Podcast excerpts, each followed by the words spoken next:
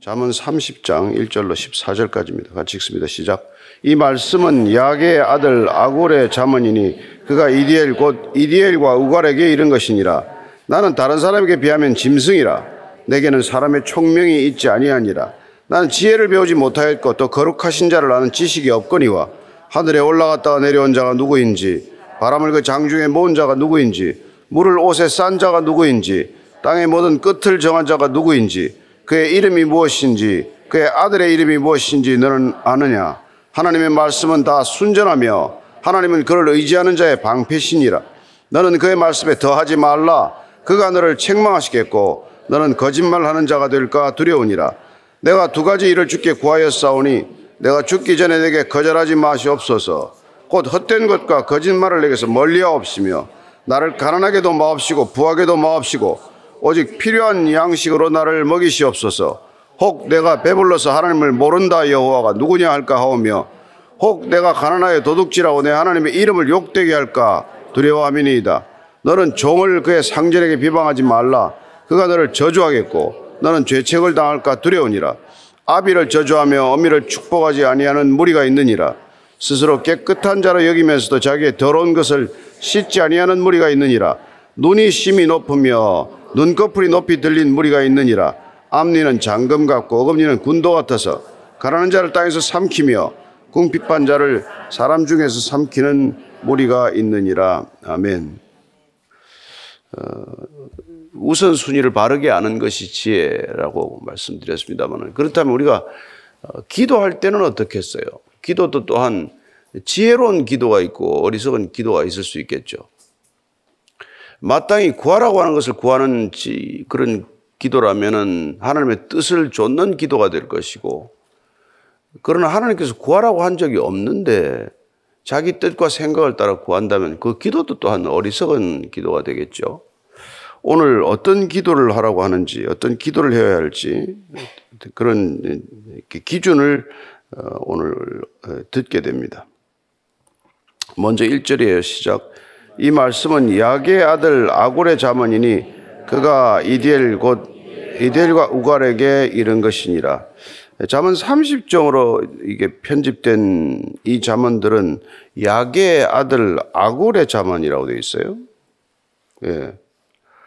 아, 아굴은 뜻이 이게 이름이 이렇게 모으는 사람, 수집하는 사람이라는 뜻인데, 그래서 이 사람이 아마 솔로몬 당시에 이렇게 말씀들을 모으고 수집했던 그래서 또 사람들에게 이걸 가르쳤던 사람으로 추정을 해요. 아굴이라는 사람을. 그 아굴이 이디엘 곧 이디엘과 우갈에게 이른 것이다. 이디엘에게도 말했고 또 이디엘과 아, 우갈에게도 어, 이걸 자문을 말했다는 거예요. 그러면 어, 아마 뭐 아들이거나 또 아니면 제자거나 어, 그런 걸 알 수 있겠죠. 이디엘과 우갈이라고 하는 사람은 아 이렇게 아들이었거나 아니면 아굴의 제자들로 이렇게 알 수가 있습니다.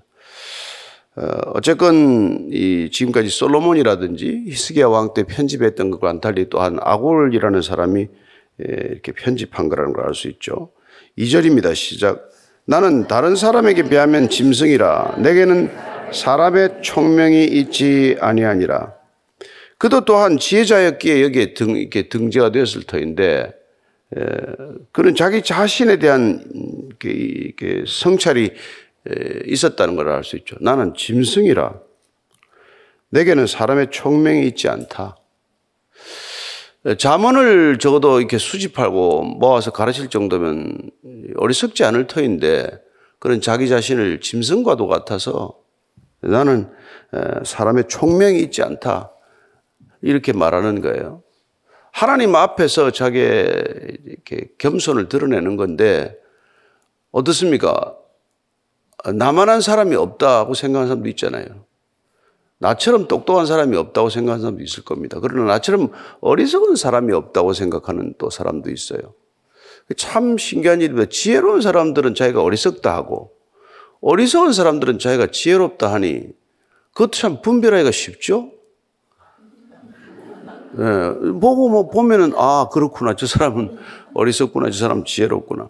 아브라함은 자기를 티끌처럼 여기서 나는 인생의 티끌과도 같은 존재다 그랬죠. 다윗은 어떻습니까? 나는 젖된 아이와 같다 그렇게 말합니다. 바울은 어떻습니까? 나는 죄인 중에 괴수다 그렇게 말하죠.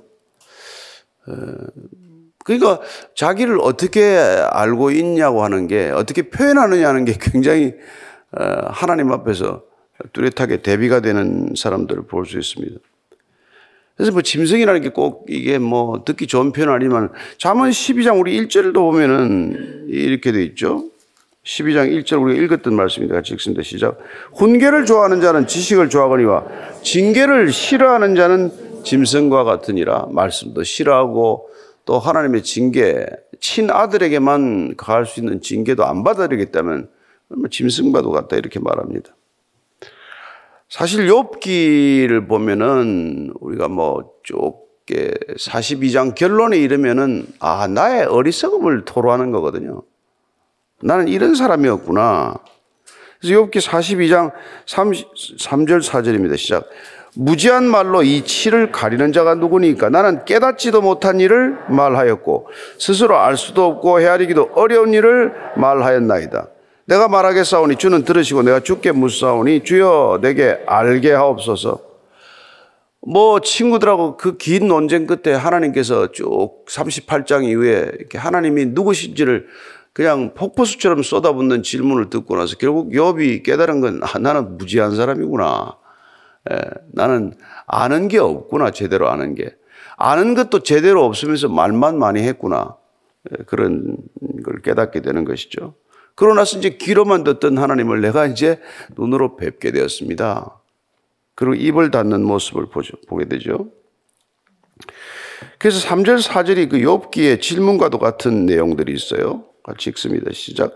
나는 지혜를 배우지 못하였고 또 거룩하신 자를 아는 지식이 없거니와 하늘에 올라갔다가 내려온 자가 누구인지 바람을 그 장중에 모은 자가 누구인지 물을 옷에 싼 자가 누구인지 땅의 모든 끝을 정한 자가 누구인지 그의 이름이 무엇인지 그의 아들의 이름이 무엇인지 너는 아느냐 예. 어, 욥기 38장 위에 보면 뭐 쭉 이렇게 얘기 나오잖아요. 예, 뭐. 그 긴 질문 끝에 하나도 대답할 수 있는 게 없지 않습니까? 왜 바닷물은 거기까지만 오느냐? 예. 뭐 노르는 새끼를 왜 그때 놓냐? 뭐, 뭐 별의별 질문이 다 있잖아요. 어쩌면 그 많은 질문에 우리가 답하고 있는 게 지금 과학적 지식들이에요. 그러나 사실 과학적 지식이라는 게 뭐 가보면 끝을 파보면 파볼수록 우리가 한계가 없다는 거죠. 우주는 어디가 끝이며 정말 뭐 생명은 기원이 어디며 아직도 우리가 제대로 아는 게 확실하게 아는 게 뭐가 있겠어요. 그래서 이사야서 55장 9절 말씀 보면 우리가 사람의 길과 하나님의 길이 다르다. 그런 얘기를 듣습니다. 같이 읽습니다. 시작. 이는 하늘이 땅보다 높음 같이 내 길은 너희의 길보다 높으며 내 생각은 너희의 생각보다 높음이니라. 그래서 우리가 지혜롭다는 것은 길이 다른다는 것을 인정하는 것이죠. 땅의 길과 하늘의 길이 다르다. 땅의 뜻 생각과 하늘의 뜻 생각이 다를 수밖에 없다. 그래서 우리는 위로부터 받아야 한다. 내려오는 풍성한 것들은 다 위로부터, 좋은 것들은 다 위로부터 온다. 이런 생각을 하는 것이죠. 그래서 5절, 6절입니다. 시작. 하나님의 말씀은 다 순전하여 하나님은 그를 의지하는 자의 방패시니라. 너는 그의 말씀에 더하지 말라. 그가 너를 책망하시겠고 너는 거짓말하는 자가 될까 두려우니라. 그래서 우리가 그런 걸 알 수 있는 길이 하나님이 스스로를 나타내는 하나님이 스스로를 계시하는 것이 이 말씀인데 이 말씀은 다 순전하다. 순전하다 원래 재련하다 뭐 정련하다 뜻인데 그래서 시편에 보면은 왜 뭐 일곱 번 재련한 은과 같은 말씀 이런 표현이 있잖아요. 말씀의 온전함, 하나님 말씀의 뭐 완전함을 드러내는 것이죠. 예, 그리고 그 말씀을 의지하는 것, 그 하나님의 뜻을 의지하는 것이 곧 나의 방패다. 이렇게 말합니다. 다윗이 승전가를 불렀을 때 승, 승전가의 한 대목에 우리가 그게 나와요. 내가 아, 정말 방패라는 것을 얘기하죠.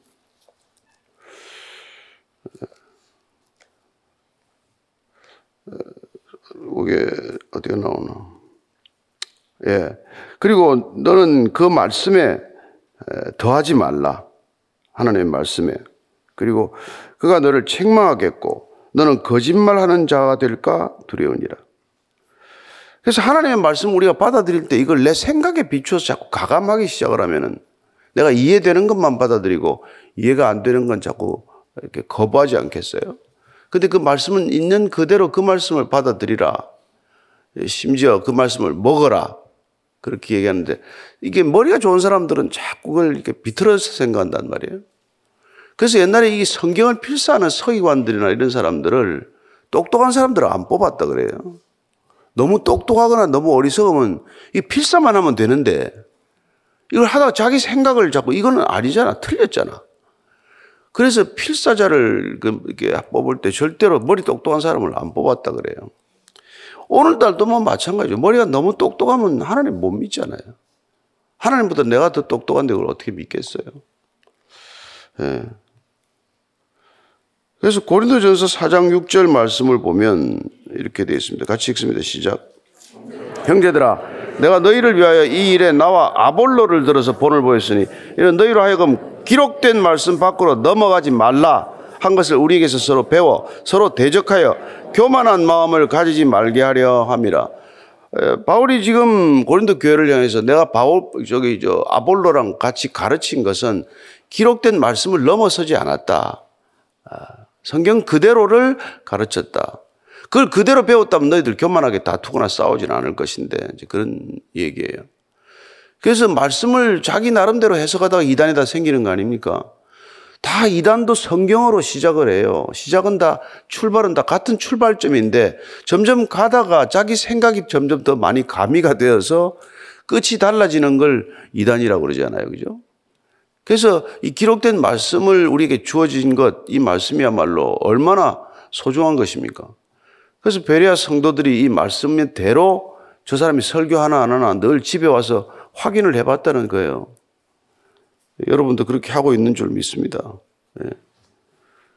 그래서 맨날 사람 이 말만 듣다가 얼마나 이게 곁길로 나가게 됩니까? 우리가. 예. 그리고 뭐, 이렇게 매일같이 말씀을 전한다고 해서 매일 그 말씀이 이렇게 옳은 얘기인지 아닌지도 그것도 검증을 해봐야 되잖아요. 그래서 여러분들 책임이 큰 거예요. 속으면 속는 사람 책임은 없습니까? 속인 사람만 책임, 그럼 나쁜 사람입니까? 그렇지 않듯이 저는 여러분들이 성경을 늘 읽으면서 늘 이거 밤 성경 읽고 있으면 귀에 걸린다고 이게 아 성경대로 하는지 안 하는지 그걸 읽으면서 여러분들이 설교를 들어야지 성경을 안 읽고 설교만 듣다가 그렇게 이단에 끌려간단 말이죠. 성경은 안 읽고 성경을 배우다가 그 다 이단들이 성경 공부하자고 데려가요. 궁금증이 있으니까 또, 또 따라가잖아요. 근데 그 궁금증은 뭡니까? 액면 그대로 그 말씀을 받아들이기가 어려운 말씀들이 많이 있거든요. 그래서 그걸 계속 먹으면 되는데 자꾸 이제 그 아, 걸리는 말씀은 내뱉고 단 말씀만 받아들이다가 체질이 나빠지는 것이죠. 대부분의 말씀은 걸려서 이게 뱉어내고 싶은 말씀들이지만 그걸 삼켜야 되는데 예, 입에는 쓰지만 삼키면은 또 달단 말이죠. 그런 오늘 이 아고레 얘기 중에서 오늘 귀한 기도에 이제 두 가지 말씀을 따라서 살다 보면 이렇게 구하게 되는 것이죠. 7절, 8절입니다. 시작. 내가 두 가지 일을 주께 구하였사오니 내가 죽기 전에 내게 거절하지 마시옵소서 곧 헛된 것과 거짓말을 내게서 멀리하옵시며 나를 가난하게도 마옵시고 부하게도 마옵시고 오직 필요한 양식으로 나를 먹이시옵소서 자기 평생에 두 가지를 구했다는 건데 뭘 구했는 거 하니까 헛된 것과 거짓말을 내게서 멀리하라. 한마디로 뭐라고 뭐죠? 진실되게 살게 해 주소서 그런 것이죠. 진실하게 살게 해 주십시오. 여러분 이런 기도 드려본 적이 뭐 있겠죠? 바르게 살고 싶다. 진실되게 살고 싶다. 헛된 것 추구하고 싶지 않다. 거짓된 것 따르고 싶지 않다. 그런 게 우리가 진리 안에서 어, 정말 하나님을 추구하는 삶의 공통된 기도 제목이에요. 그 다음에 이제 나를 가난하게도 마옵시고 부하게도 마옵시고 오직 필요한 양식으로 나를 먹이시옵소서. 이것도 참 기도하기 어려운 사실 내용이에요. 부하게도 하지 말고 가난하게도 하지 말라. 예. 그냥 일용할 양식으로 자족하게 하옵소서 그런 기도죠. 그냥 주어진 것으로 만족하게 하옵소서 이런 기도를 드리는 거예요. 얼마나 성숙한 기도인지 몰라요. 진실되게 살게 하십시오. 해 주십시오. 그리고 어, 이렇게 뭐 부하게 하거나 가난하게 하지 말고 그냥 가진 것으로 족하게 없어서. 예. 여기 오직 필요한 양식이라는 게 사실은 이게 그 내 분깃의 떡을 말이야. 나한테 할당된 몫으로 만족하게 해 주십시오. 예. 하나님께서 경계를 정해 주신 것에 그냥 만족하게 하옵소서. 그런 뜻이란 말이에요. 그러니까 주어진 것에 늘 만족하는 삶이 되는 것이죠. 어. 그 사실은 이게 뭐 주기도문이나 내용이 크게 다르지 않아요. 사실 주기도문이 하늘의 뜻을 따르게 하옵소서. 하늘의 뜻을 따르면 진실되게 사는 것이죠. 예. 일용할 양식을 주옵소서. 뭐 연용할 양식, 뭐 평생 먹을 양식을 구한 게 아니라 예. 오늘 하루 먹는 것으로 족하게 해달라. 그런 그런 기도를 드는 것이죠. 근데 우리는 뭐 다 뭐 좀 더 규모가 큰 기도를 해서 내가 큰 부를 이루면 하나님 나 혼자 씁니까? 반타작 하시죠. 다 이런 생각을 한다면 뭐다 주세요. 제가 하나님 위해서 일 좀 하게 주세요. 생기면 일합니까? 돈 생기면 일해 하나님 일할 시간 있습니까? 돈 쓰기 바쁜데. 예. 그래서 우리가 누가복음 12장 5절을 보면은 예, 이렇게 얘기하는 것이죠. 주님께서 12장 15절인데 시작. 그들에게 이르시되 삼가 모든 탐심을 물리치라. 사람의 생명이 그 소유에 넉넉한 데 있지 않다. 절대 생명의 넉넉함은 소유의 풍요함과 비례하지 않는다는 거란 말이죠. 많다고 여러분들이 자유로워지고 뭐 소비 생활이 많아지면 많아질수록 여러분 집안만 좁아질 거 아니에요. 뭐 이거 사다 놓고 저거 사다 놓고 무슨 뭐 장은 장대로 옷장은 옷장대로 뭐 살림장은 살림장대로 가득 가득 쌓아 놓고 그게 뭐뭐 뭐 무슨 저가 있습니까? 그러니까 에, 돈 없으면 안 살 걸 갖다가 돈 있으니까 저 쇼핑 채널 들여다보고 있는 거 아니에요? 어떤 분이 뭐 밤새 뭐 사다가 정, 내가 미쳤나? 그러고 아침에 또 다 캔슬했대 또 샀다가. 정신, 정신 차리고 다 캔슬했대. 그래서 참, 예. 우리가 그런 정신없는 짓을 하고 사는 거예요. 그래서 디모데전서 6장 8절 이렇게 말합니다. 시작. 우리가 먹을 것과 입을 것이 있은즉 족한 줄로 알 것이니라. 알 것이니라. 여러분 오늘 족 하루 족하게 살게 되길 바랍니다. 예. 없는 것 들여다보면 하루 종일 억울하지만은 가진 것으로 족하면은 여러분 얼마나 편안합니까? 마음의 평강을 잃지 않겠죠. 그렇게 살아가는 거죠. 예.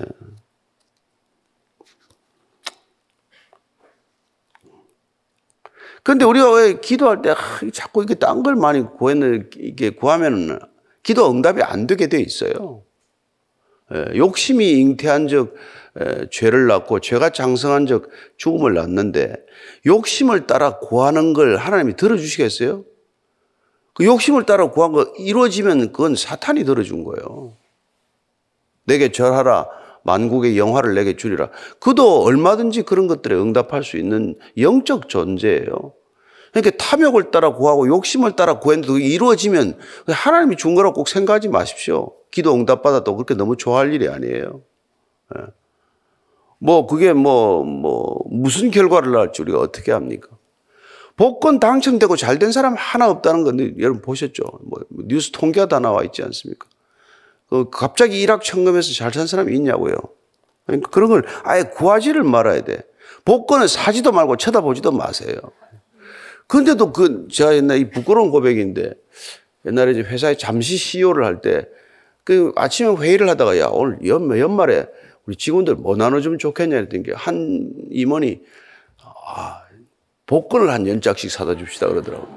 그거 좋겠다. 그래가지고 사 나눠줬어요.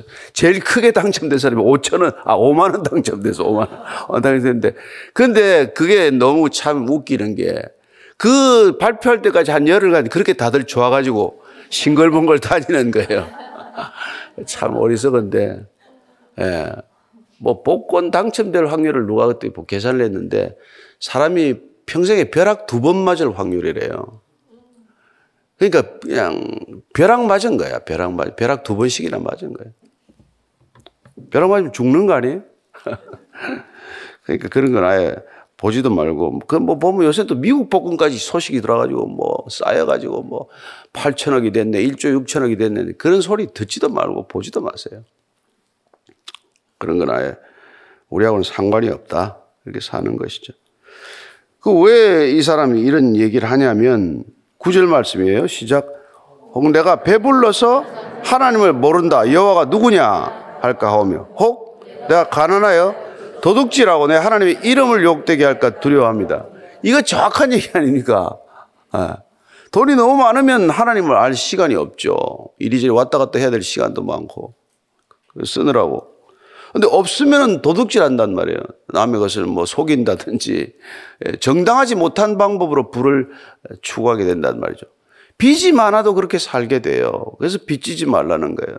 그래서 빚을 죄라고 말하는 겁니다. 빚을 많이 지게 되면은 정상적인 삶과 사고가 불가능해져요.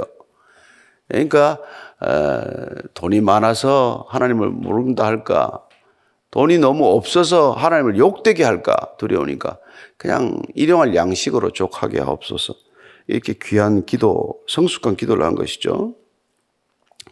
10절 말씀입니다. 시작. 너는 종을 그의 상전에게 비방하지 말라. 그가 너를 저주하겠고 너는 죄책을 당할까 두려우니라. 이 윗사람한테 가서 아랫사람 욕하지 말라는 얘기예요. 뭐 이게 좀 자리가 높으면은 꼭 와서 이게 자기 동료나 자기 밑에 사람 험담하는 사람이 있단 말이에요.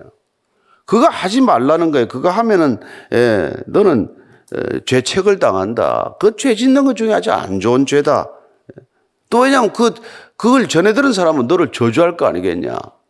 살아가는데 직장 사는데 아주 중요한 얘기죠. 중간 간부라고 칩시다. 맨날 윗사람한테 가서 아랫사람 책임을 돌리는 사람이 있어요.